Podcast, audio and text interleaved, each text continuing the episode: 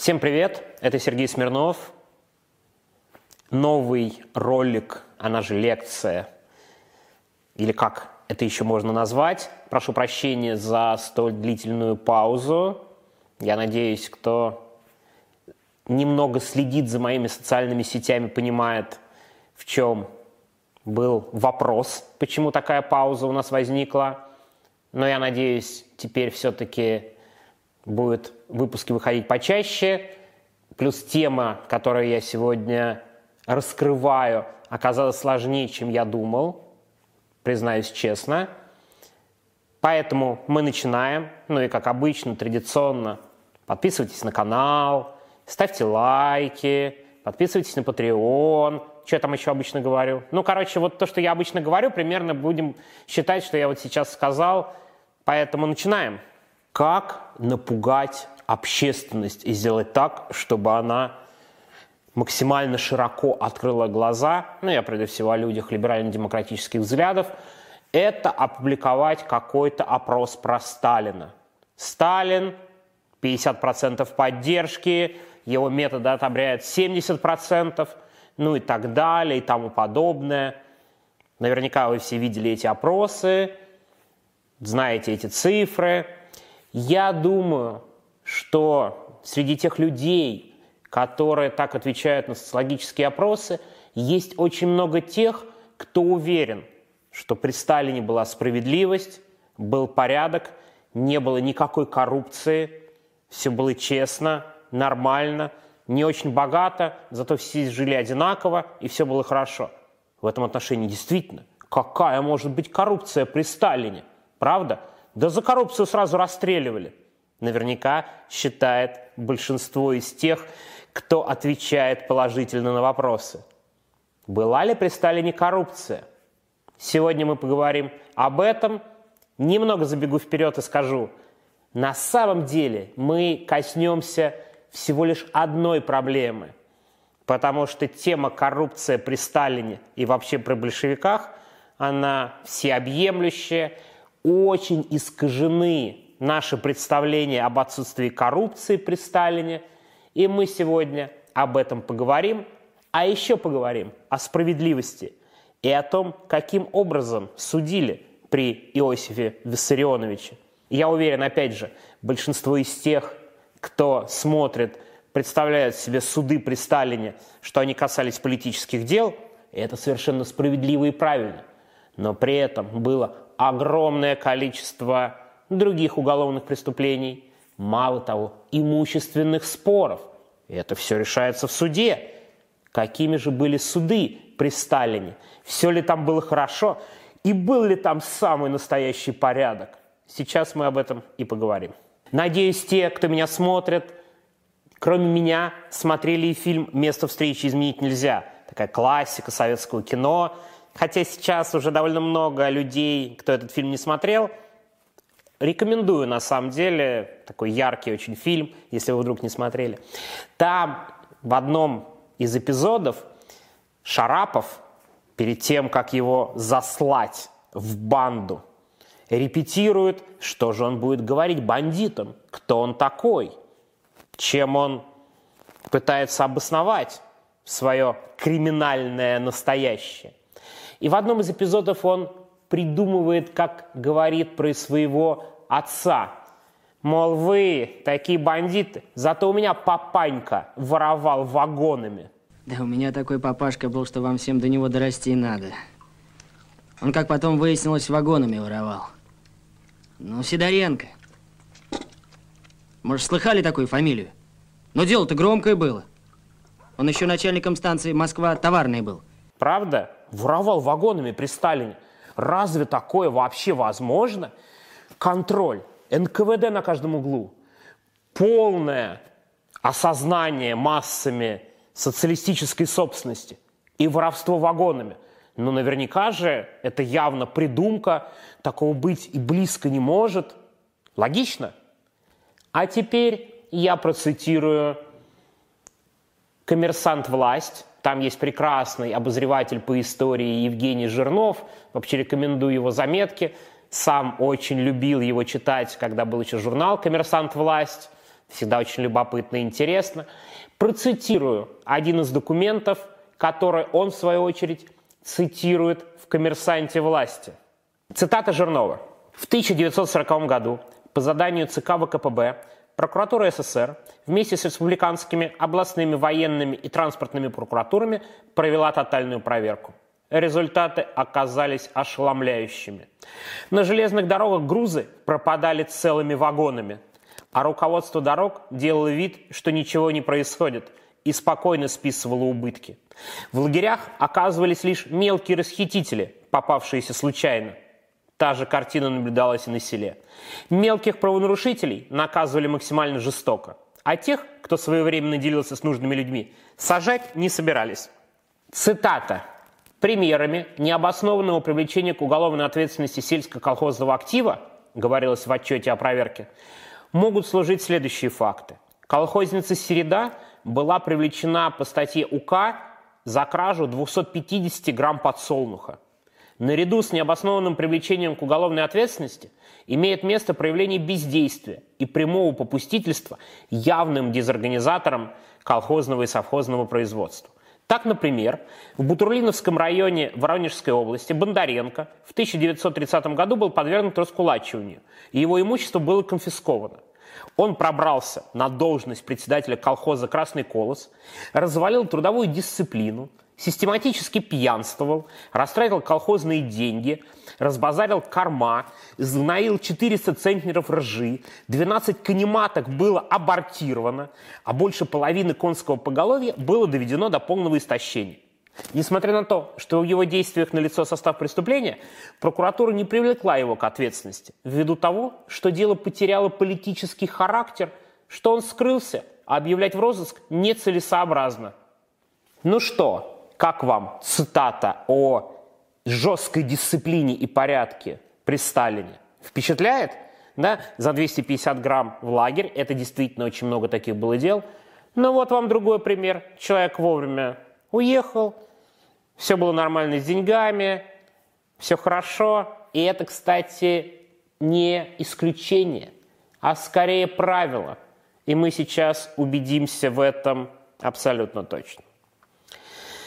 Поскольку тема у нас не всеобъемлющая, очень трудно говорить о коррупции при Сталине, я думаю, тут нужно серию роликов делать, тем более тема не до конца исследована.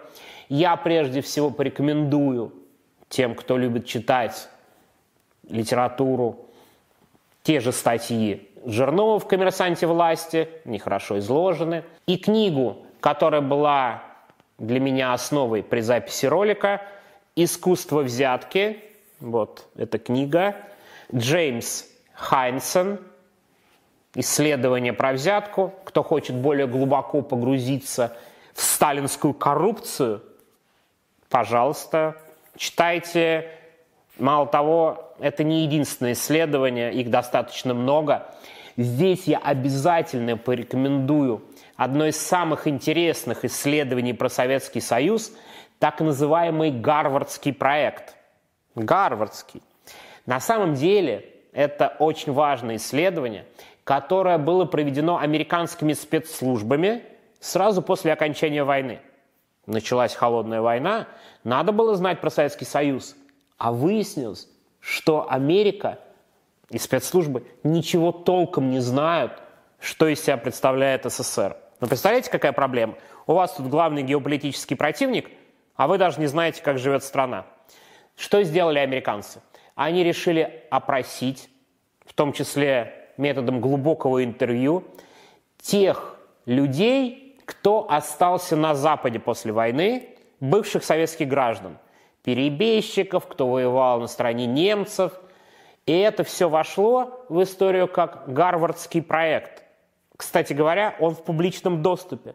Можете изучать они выложили все документы, они, правда, оцифрованы, знаете, там такой печатная машинка начала 50-х, крайне своеобразно, тем не менее это есть. К тому же у нас недавно вышла книга «Гарвардский проект. Воспоминания о войне». Там о внутреннем устройстве Советского Союза не так много, потому что речь, прежде всего, идет о войне. Тем не менее, это очень интересная книга, вот Будницкий, которого я уже рекомендовал вам неоднократно, один из авторов этого исследования, вообще исходя из того, что происходит в нашей стране, что-то я не уверен, что подобные книги будут выходить в будущем. Но представляете себе, 300 или 400 страниц, где коллаборационисты рассказывают. Я думаю, скоро их сотрут просто из нашей памяти, и ничего такого не будет, так что покупайте, пока не запретили. Будем говорить так. Так вот, в гарвардском проекте многие из тех, кто живет в Советском Союзе, открыто рассказывают про взятки. Чтобы решить какую-то проблему, надо дать на лапу, может быть, бутылку водки. Один из респондентов говорит, любую проблему решу за бутылку и пару бутылок водки. Коррупция на каждом шагу. Вот это тот самый знаменитый порядок при Сталине. Ну а мы сегодня про суды. Советский суд – самый гуманный суд в мире, как мы знаем из другой киноклассики. Что же он представлял при Сталине, да и в первые годы советской власти? Опять у нас будут цитаты. В 1926 году ОГПУ сообщала о злоупотреблениях судей. Цитата. Гомельская губерния, в селе Красная Горка Клинцовского уезда приехал в Клинцов судебный исполнитель Горист взыскать по суду с гражданина Шевцова, компаньона частного кожевенного завода, некоторую сумму денег. Горист взысканий не произвел и вечером пьянствовал в доме Шевцова. Запорожский округ. Нарсудья Балаковского района налагает штрафы на всякие пустяки. Был случай, когда народная судья оштрафовал одного крестьянина на 50 рублей за то, что тот стукнул сапогом о пол. Когда оштрафованный спросил о причине наложения штрафа, судья оштрафовал его еще раз на ту же сумму. Советую, кстати, к этому присмотреться сегодняшним судьям. Представляете, сапогом о пол ударил, раз и уже штраф 500 рублей. Спросил, за что еще 500 рублей штрафа. Мне кажется, очень неплохо. Надеюсь, судьи будут смотреть этот ролик и воспользуются этим опытом своих коллег из 1926 года. Или вот еще пример. Амурская губерния. В селе Нововоскресеновка Амурско-Зейского района нарсудья первого участка Ершов пьянствовал у спекулянтки и контрабандистки Корчемкиной. После попойки Корчемкина пьяная ездила верхом на нарсудье, и об этом стало известно всей деревне. 1926 год. Новой власти 9 лет. Казалось бы, с одной стороны, гражданская война закончена. Пора покончить с этими пережитками царского суда. Должны быть новые люди, пролетарский суд. А на них ездят пьяными верхом, понимаете? И они штрафуют за то, что сапогом кто-то ударил об пол, а потом еще из-за вопроса про это штрафуют. Вот он, советский суд, самый гуманный суд в мире. То есть были вопросики к судьям уже тогда, даже была кампания по поводу взяток в судах в конце 30-х годов. 37 год, 38 я думаю, понятно, что происходило. Разумеется, много высокопоставленных судей попали под репрессии. Естественно, как и во многих сферах, многие пострадали. Произошла смена во многих судах состава, но не только из репрессий происходила смена состава.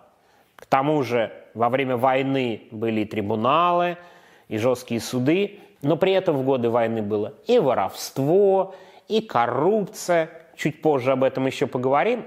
При этом в ней были замешаны вполне себе высокопоставленные функционеры советских судов. Так что же происходило после войны? Ну, наверное, победа в войне – каким-то образом стабилизировала ситуацию в судейском корпусе. Тот самый советский суд наконец-то, возможно, стал самым гуманным. И снова цитата. В июле 1946 года из Косулинского района Курганской области по непригодности была отозвана народный судья Орлова. Видите, еще в 1946 году боролись с феминитивами. Все правильно. На ее место был избран Шерстнев – он проработал 10 дней и был арестован за взятки. На его место был избран Епаченцев. Через несколько дней он был отозван как морально разложившийся. В 1948 году в Курганской области были сняты пять народных судей, в том числе двое за взятки, двое за пьянство. Это был такой уровень судей в регионах, Понимаете, что у большинства из них не было никакого юридического образования, а пьянство и взяточничество прям очень серьезная проблема. Но мы сегодня поговорим не о районных судах. Надеюсь, картина там примерно понятна. Опять же, почитайте книгу, там об этом довольно подробно. Мы поговорим о более высоких сферах. Элитные суды. И, конечно, тут надо вернуться к процессам 30-х, 40-х годов, прежде всего 30-х. 37 год, я уверен, все знаете.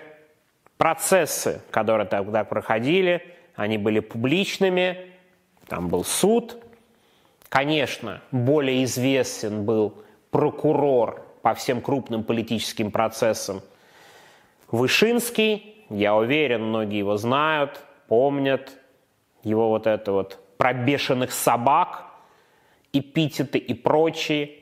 Но ведь на процессе был и судья. Один из самых известных судей тогда в СССР, Василий Васильевич Ульрих.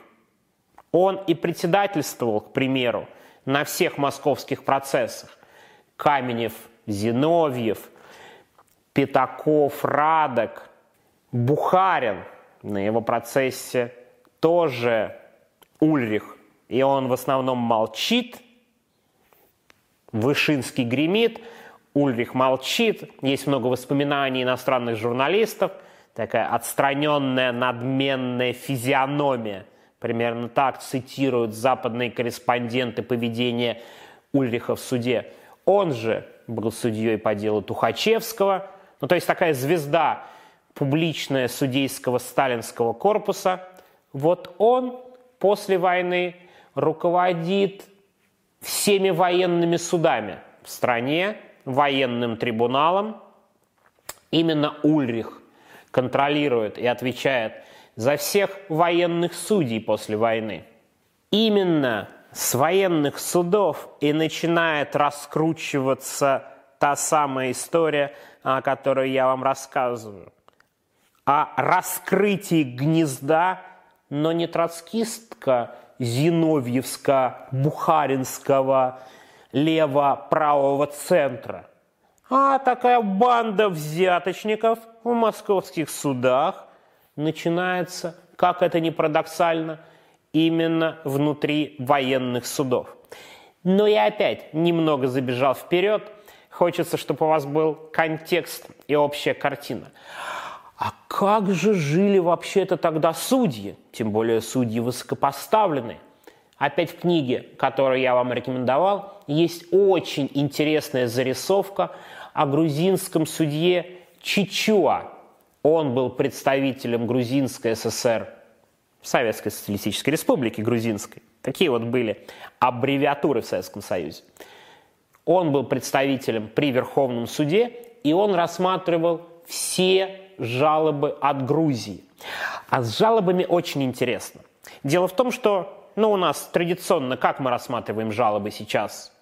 Какая процедура? Есть приговор или какое-то решение – Потом обжалование идет в вышестоящую инстанцию. Ну, то есть, если районный суд, дальше идет в областной.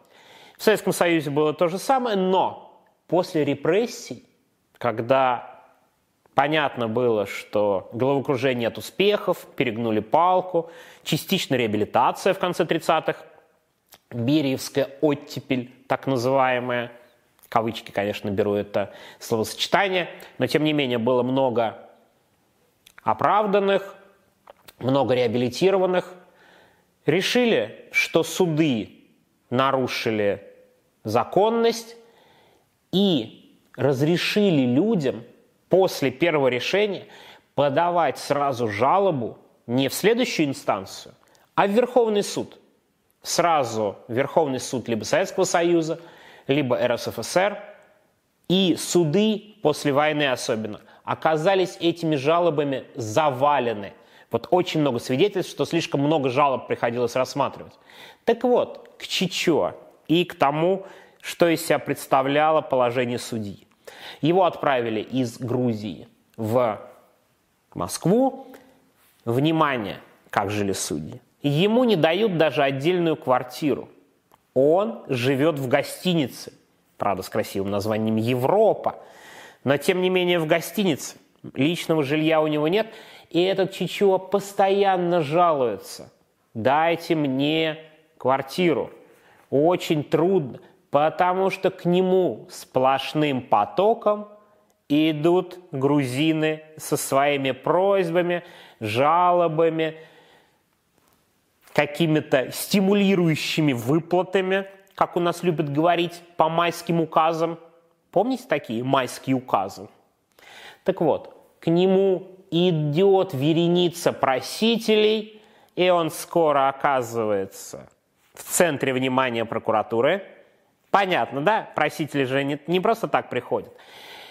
Его в итоге задерживают, предъявляют огромное количество эпизодов взяток, в том числе взятки фруктами, попойками. Очень частое, между прочим, обвинение, что банкет за чей-то счет, вот он там пьянствует, коррупционная составляющая, пожалуйста. А Чичо особо обвинили в получении взятки 30 килограммами свинины – ну, кому-то может показаться смешным, но представляете себе 30 килограмм свинины после войны, 46 47 48 год. Это очень ценная штука. Чичу отвергает все обвинения, говорит, что он и так составлял жалобы, и так помогал их рассматривать, но в итоге он получает 7 лет. 7 лет, кстати. Да? Не расстрелы на площадях, при Сталине порядок прям вообще. 7 лет как, примерно как до 250 грамм подсолнуха. Хотя и отрицает свою вину, тем не менее он отправлен в лагерь. Смотрите, у судей нету даже собственной квартиры. Они жалуются на нищенские зарплаты. И это не единичный случай. Было много других коррупционных дел, когда судьи получают маленькие деньги и, к примеру, устраивают ремонт за счет людей, которые им жалуются. Или те люди у них просто работают. То есть всеместная практика. Советский сталинский строй, он довольно долго, кстати, на все эти мелкие взаимоотношения закрывал глаза. А уж отблагодарить судью, принял жалобу, ее рассмотрел, казалось в порядке вещей. И это при том, что советский уголовный кодекс карал как взяткополучателей, так и взяткодателей. Сам удивлен, что сказал эти два слова без ошибки. Тем не менее, люди продолжали решать свои проблемы с помощью небольших благодарностей, небольших взяток. Но не всегда небольших. На самом деле, после войны в судах, особенно в крупных судах, появляется прослойка таких в советском карикатурах часто изображали пронырливых дельцов. Надеюсь, помните такое выражение или застали его. И такие люди появляются в судах. Сейчас бы, мне кажется, их назвали решалами. Это адвокаты, либо люди, выдающиеся за адвокатов, которые говорят, что мы можем решить ваши проблемки, свести вас с судьей, с его помощниками. И это становится практикой буквально в московских судах. Ты можешь решить проблему через этих решал, через помощников судей, снизить срок, обжаловать приговор и все прочее. Надо просто заплатить денег. И эта система становится всеобъемлющей, буквально по всему Советскому Союзу. Вот эти решалы сидят, особенно их много в Москве, они там хорошо зарабатывают, частично это адвокаты, Иногда это бывшие какие-то сотрудники милиции. Ну вот они решают вопросы.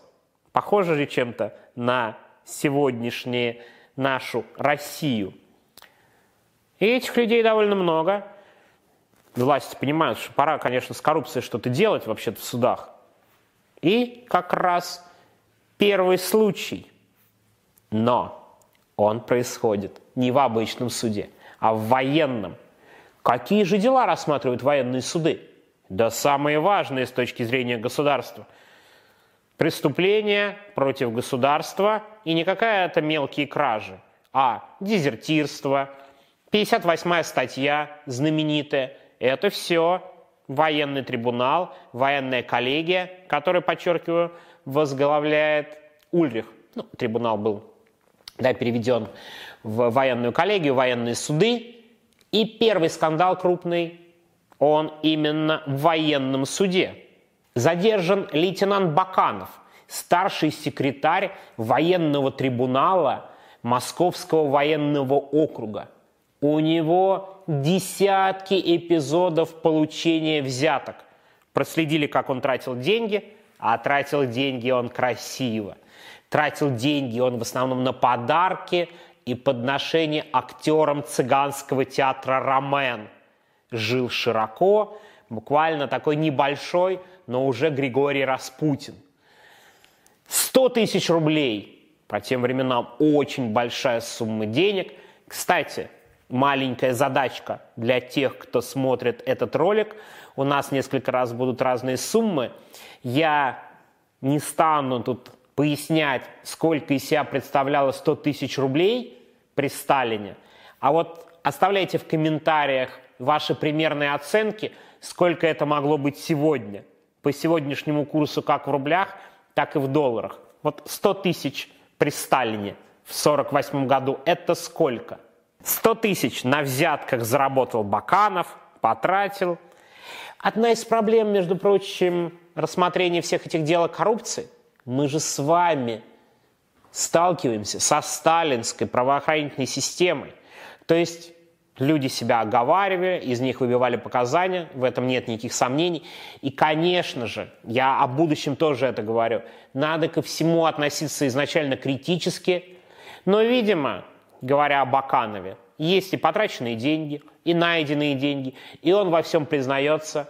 Вероятно, он был взяточником и он был задержан по делу. И что же происходит дальше с Бакановым?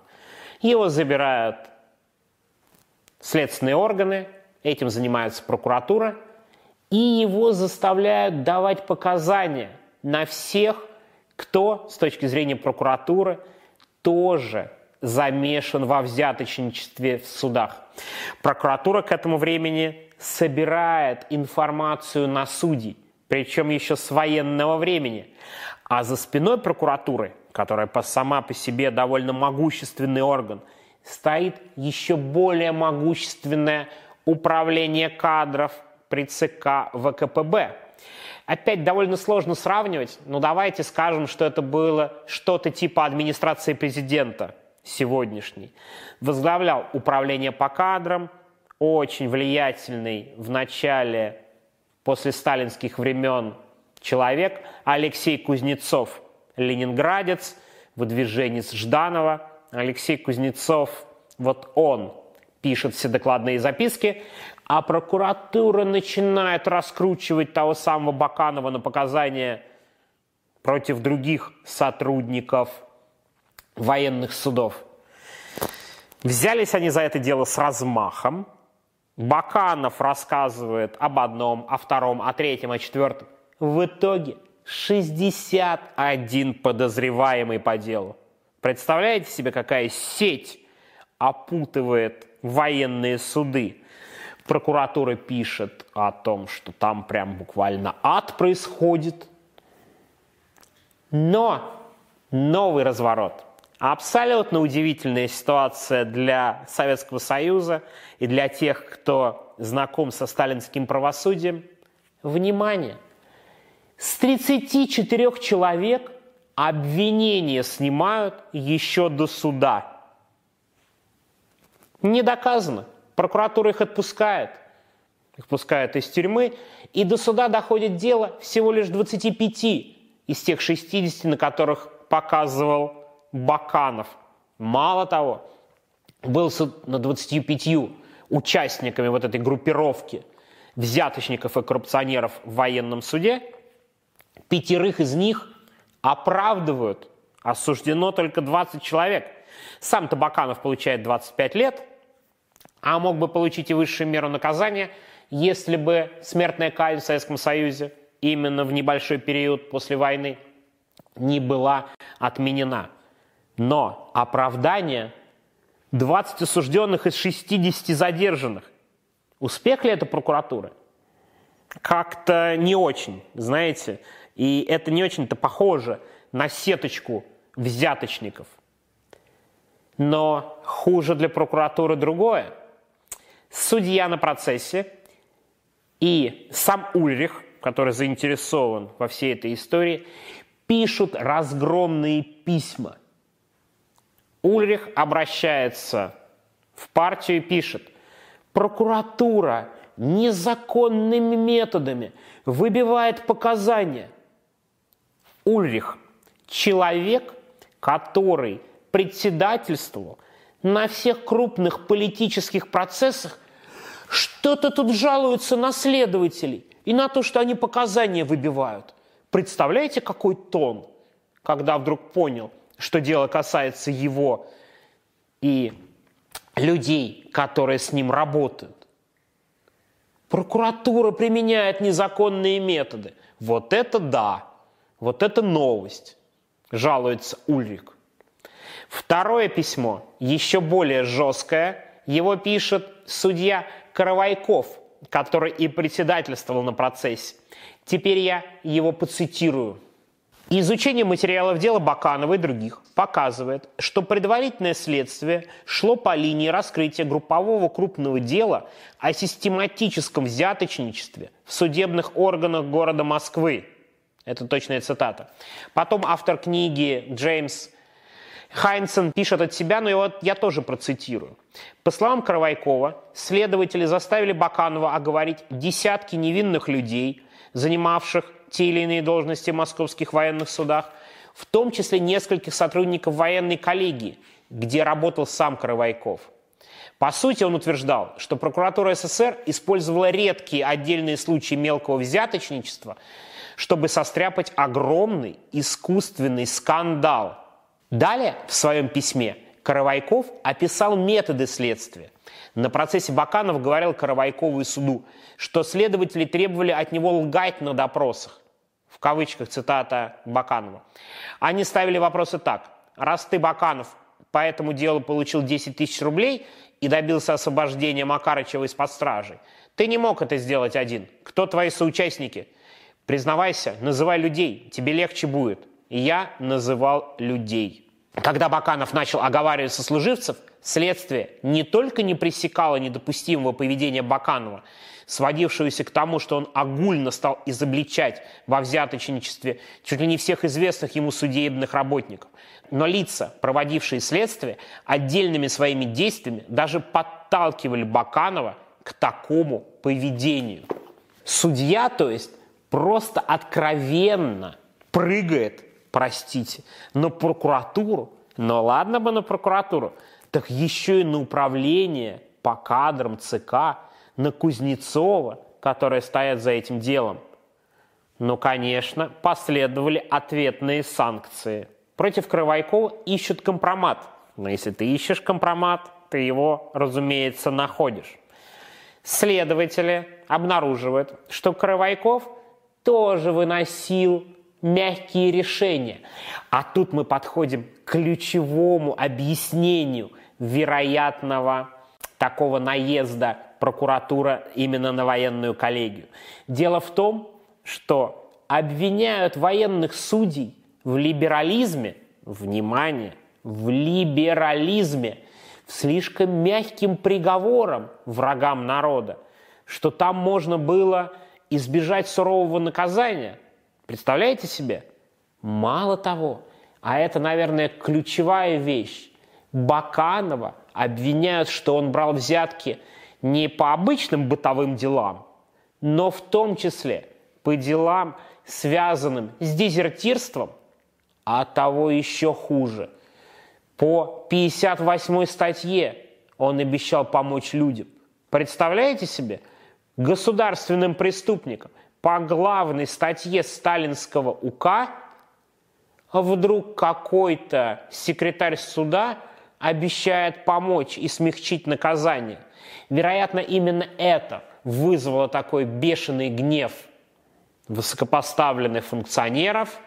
Наверняка и Сталин следил за развитием дел в военной коллегии и с военными судьями. И вот эта страшная критика в либерализме, в мягких приговорах врагам народа, врагам государства, именно в этом обвиняют военных судей. При этом любопытно, что военных судей юристы того времени называют, пожалуй, самыми профессиональными. То есть остальные были еще хуже. А военные судьи часто смягчали какие-то решения. И что же нашли на Каравайкова? Опять процитирую книгу Хайнсона – Теперь управление кадров ЦК заявило, что сам Каравайков неправильно разбирал дела об измене Родине. Политические ошибки Каравайкова оно трактовало как один из плодов противозаконного влияния на судей в военной коллегии.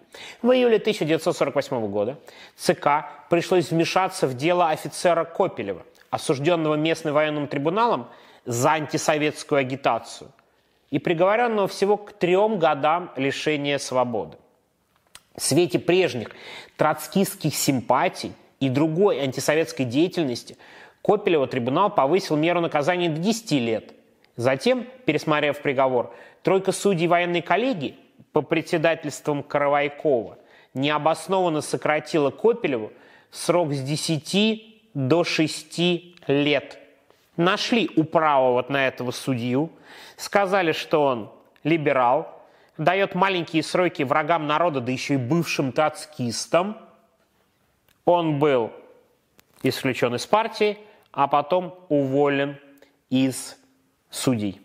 Привлекают не только малоизвестных людей из военных судов, ну как Баканова, там были еще и другие процессы, более высокопоставленные, добираются, к примеру, до судьи Ионы Никитченко.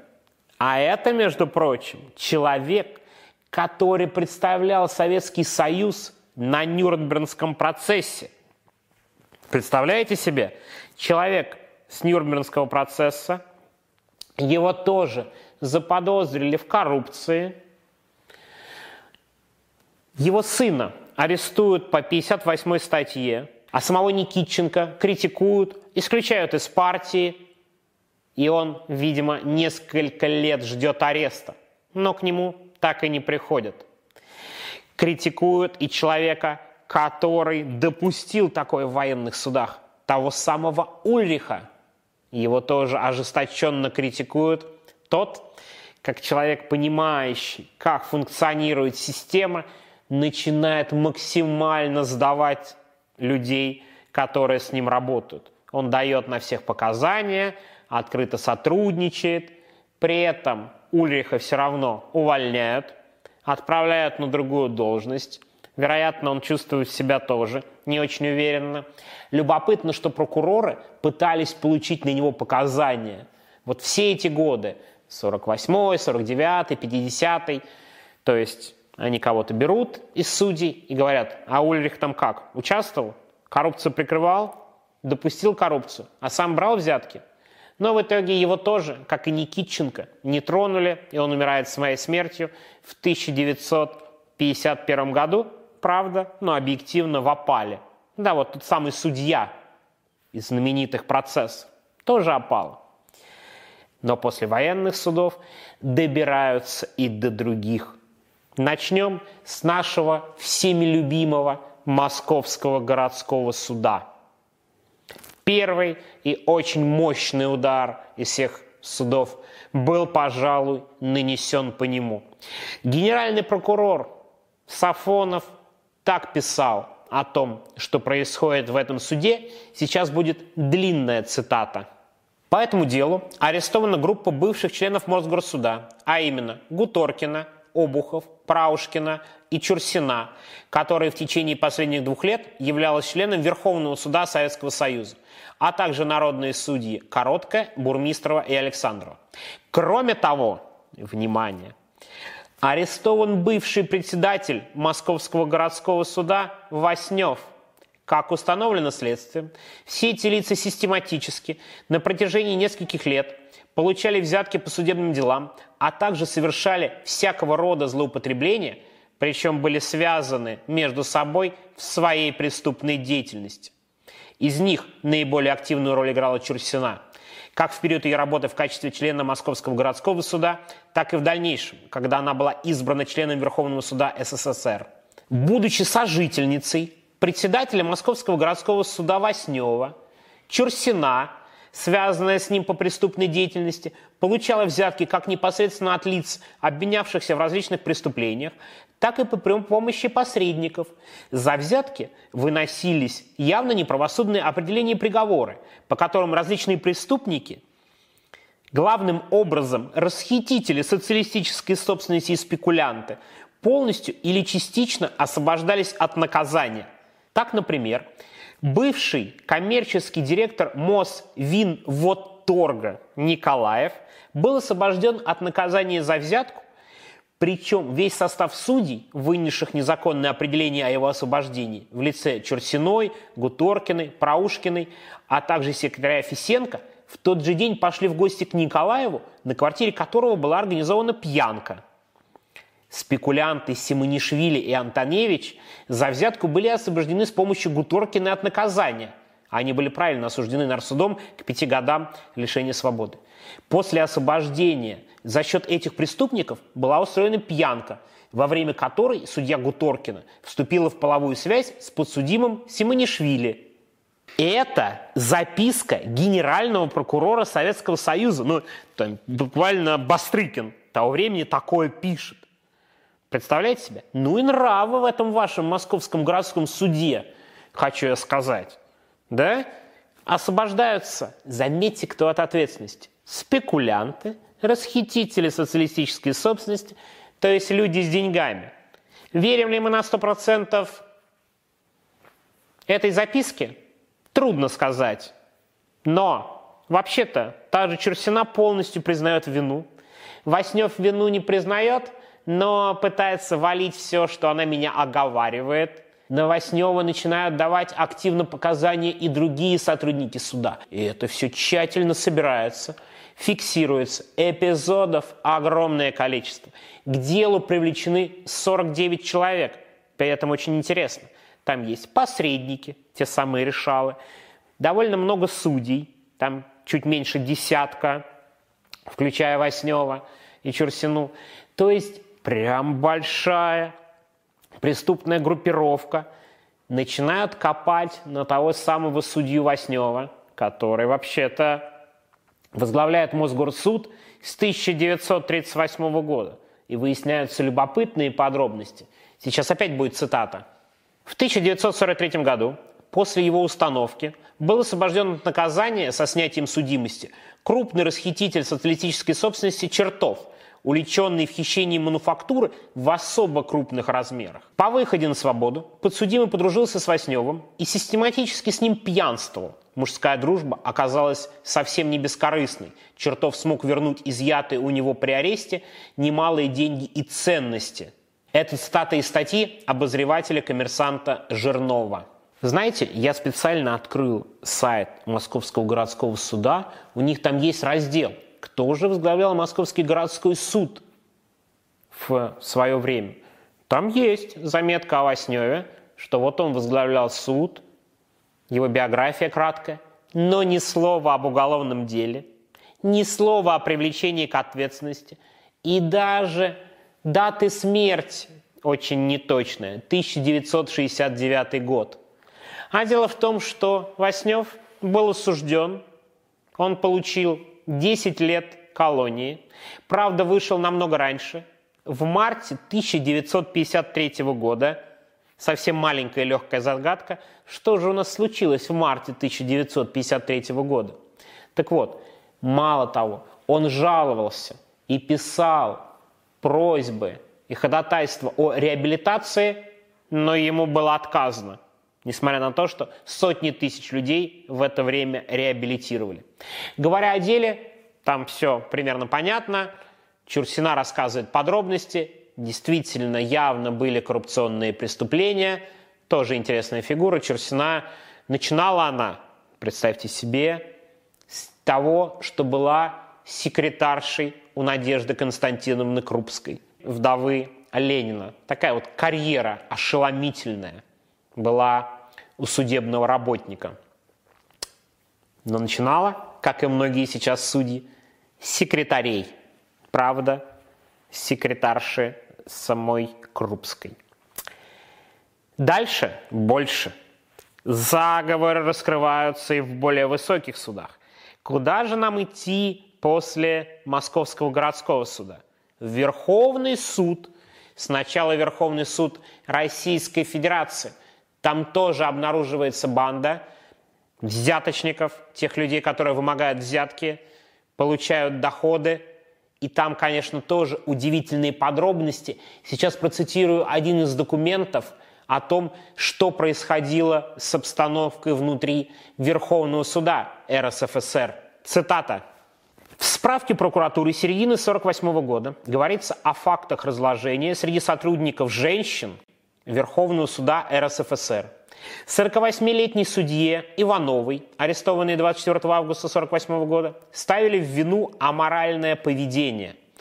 В справке осуждалась ее личная жизнь с 1935 года член Верховного суда РСФСР Иванова состояла в ненормальных половых отношениях и длительное время сожительствовала с сотрудницей отдела кадров Верховного суда РСФСР Ростовой. Прокуратура объясняла профессиональное злоупотребление Ивановой сексуальными отклонениями.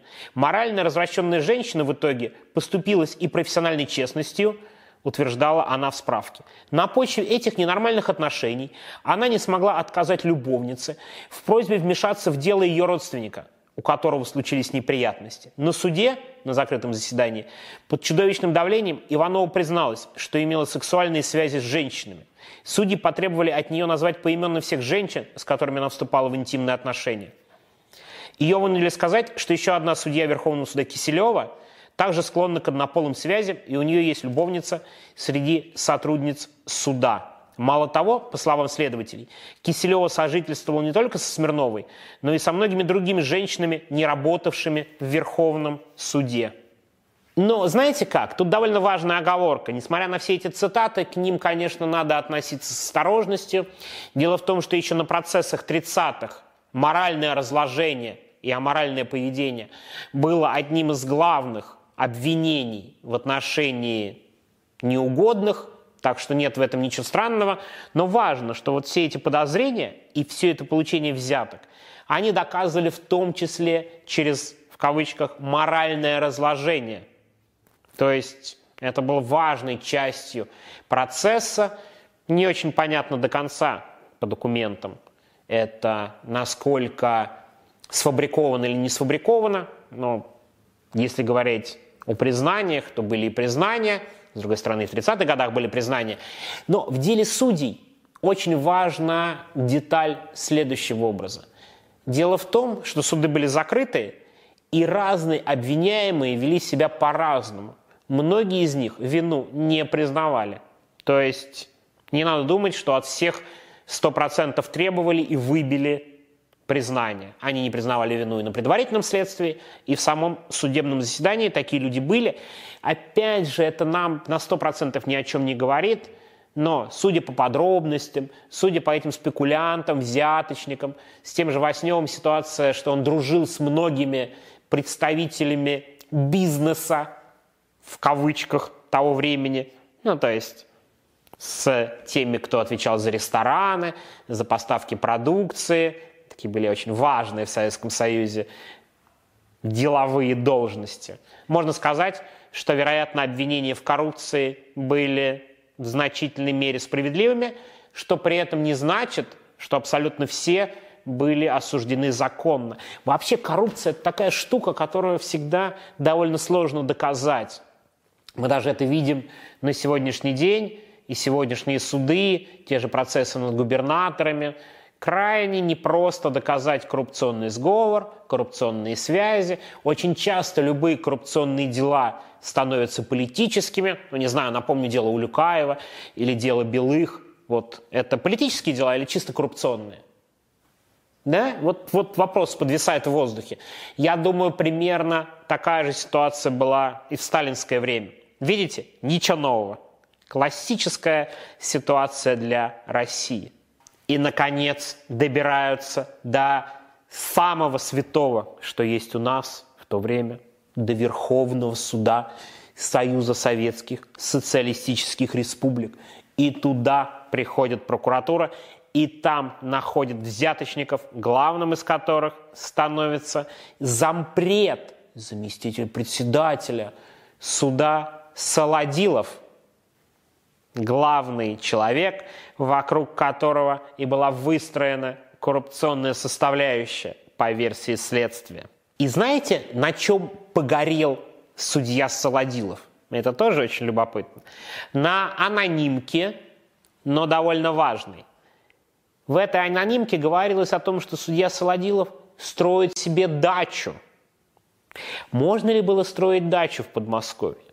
Ну, формально-то можно, но вопрос, откуда у судьи такие деньги на дачу? Помните, мы говорили, что они жаловались на не самые высокие зарплаты? Понятно, что у зампреда Верховного суда СССР зарплата была повыше. Тем не менее, строить огромную, шикарную дачу, но как-то есть вопросы, и они появились у прокуратуры. И те стали раскручивать, каким образом строилась дача. Выясняются прекрасные подробности. Ну, начнем с того, что дача строилась не только у него, но и у главы суда председателя Гликова, и этим строительством руководил тот самый Солодилов. На стройке работают, внимание, работники Верховного суда Советского Союза, как солдат буквально их отправляют строить дачи генералов, а тут дачи судей. Деньги и, что очень важно, строительные материалы получают от сомнительных людей, находящихся под уголовным преследованием.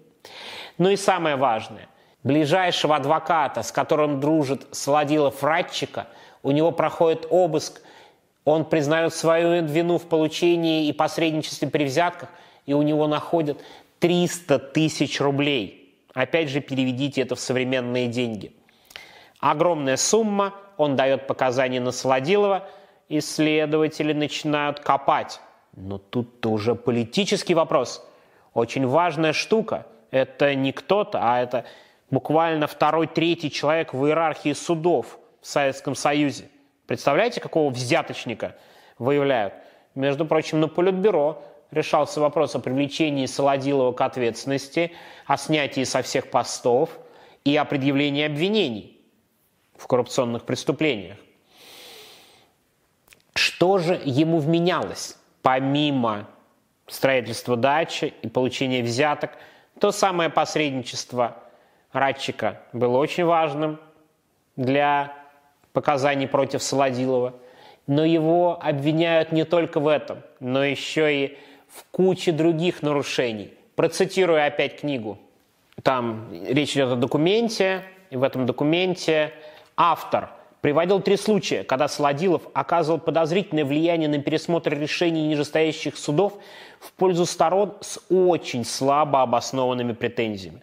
На процессе сотрудник Солодилова сказал, что в результате массового наплыва надзорных жалоб в Верховный суд Солодилову поручили принимать посетителей дважды в месяц, чтобы разобрать завалы пересмотренных дел.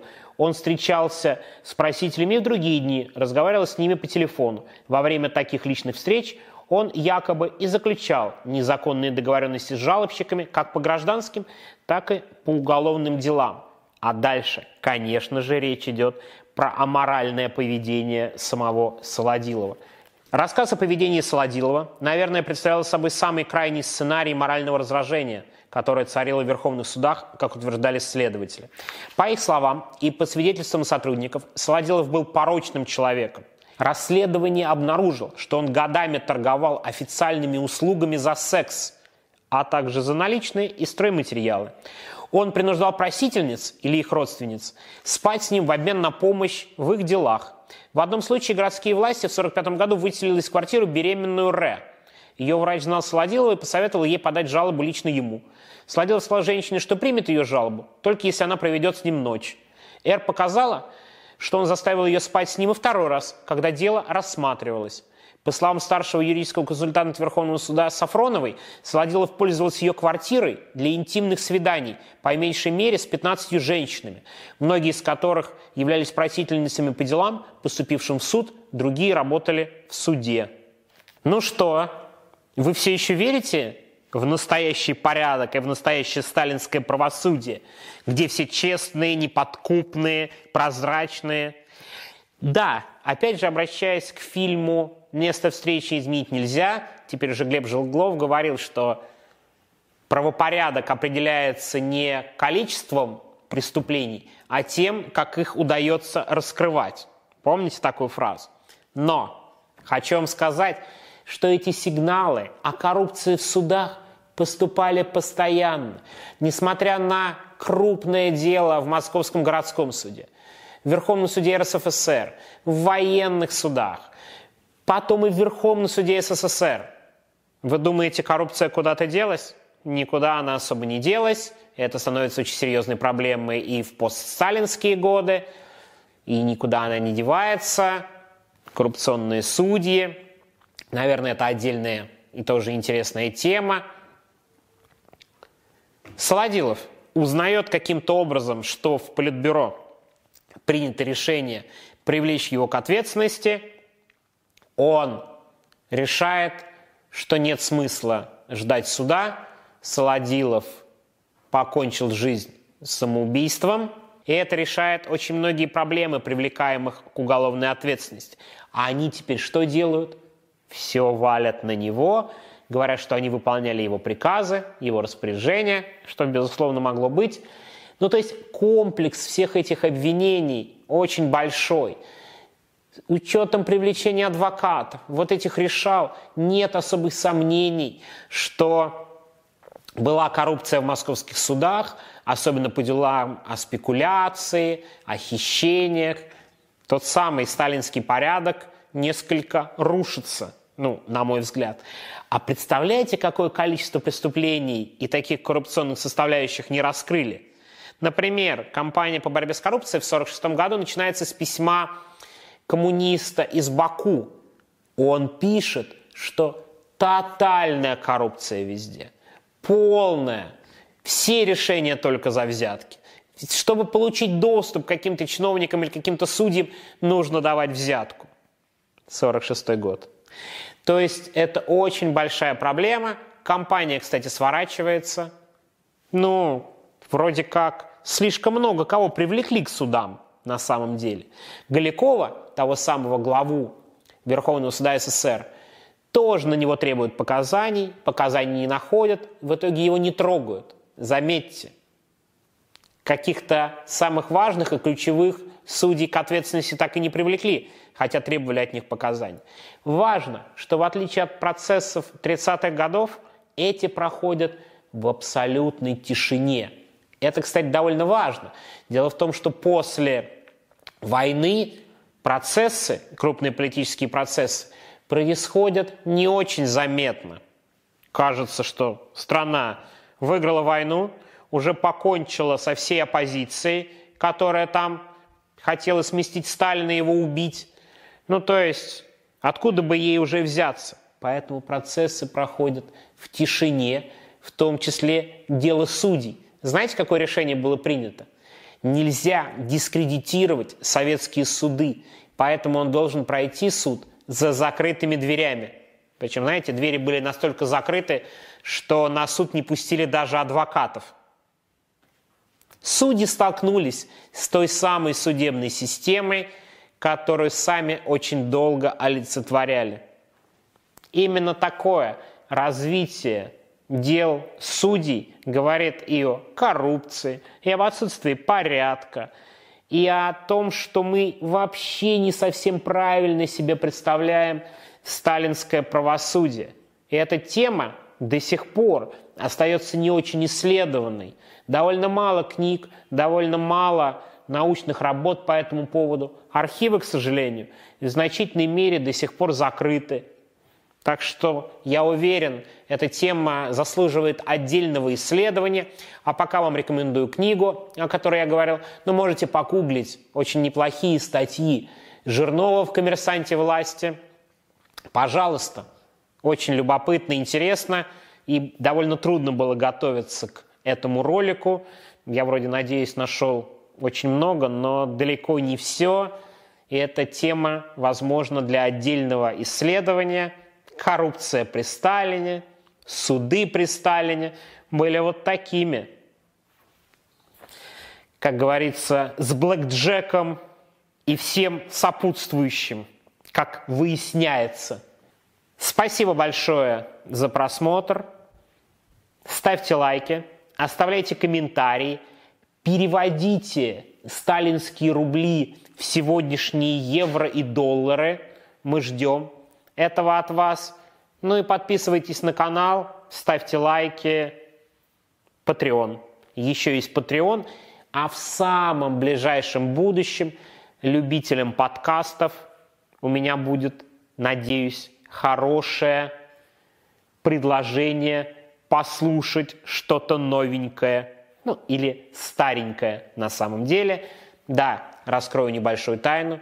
Скоро вот этот формат роликов выйдет и в виде подкастов, а то некоторые об этом давно спрашивают.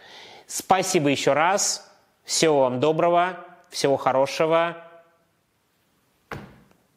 Пока.